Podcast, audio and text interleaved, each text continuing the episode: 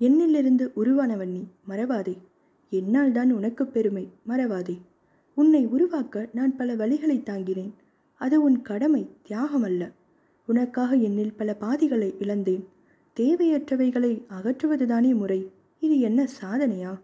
வாயடைத்த வற்றிய கோடுகளாக பிளவுபட்டு தூக்கி எறியும் தருணம் கல் கூறியது. உன் வடிவமும் அழகும் பொலிவும் உள்ளவரைதான் கற்சிலை என சிறப்புரைப்பார்கள். சீர் செய்யாது சிதைந்து உடையும் சமயத்தில் நீயும் வெறும் கல்லாக மாறுவாய். அன்று என்னை உணர்வாய் இது என் சாபமல்ல ஏற்க வேண்டிய நடைமுறை. நான் ஏற்கிறேன் என்றுரைத்து காணாமல் போனது கல். இத்தகைய உரையாடல் கல்லுக்கும் கற்சிலைகளுக்கும் பொருந்துமோ என்னவோ ஆனால் பெற்றோர்களுக்கும் பிள்ளைகளுக்கும் நிச்சயம் பொருந்தும். இல்லாவிடில் இத்தனை முதியோர் இல்லங்கள் இல்லாமல் இருந்திருக்குமே. கல்லும் கற்சிலைகளும். எழுத்து வாசிப்பு ஹஷாஸ்ரீ. நன்றி வணக்கம்.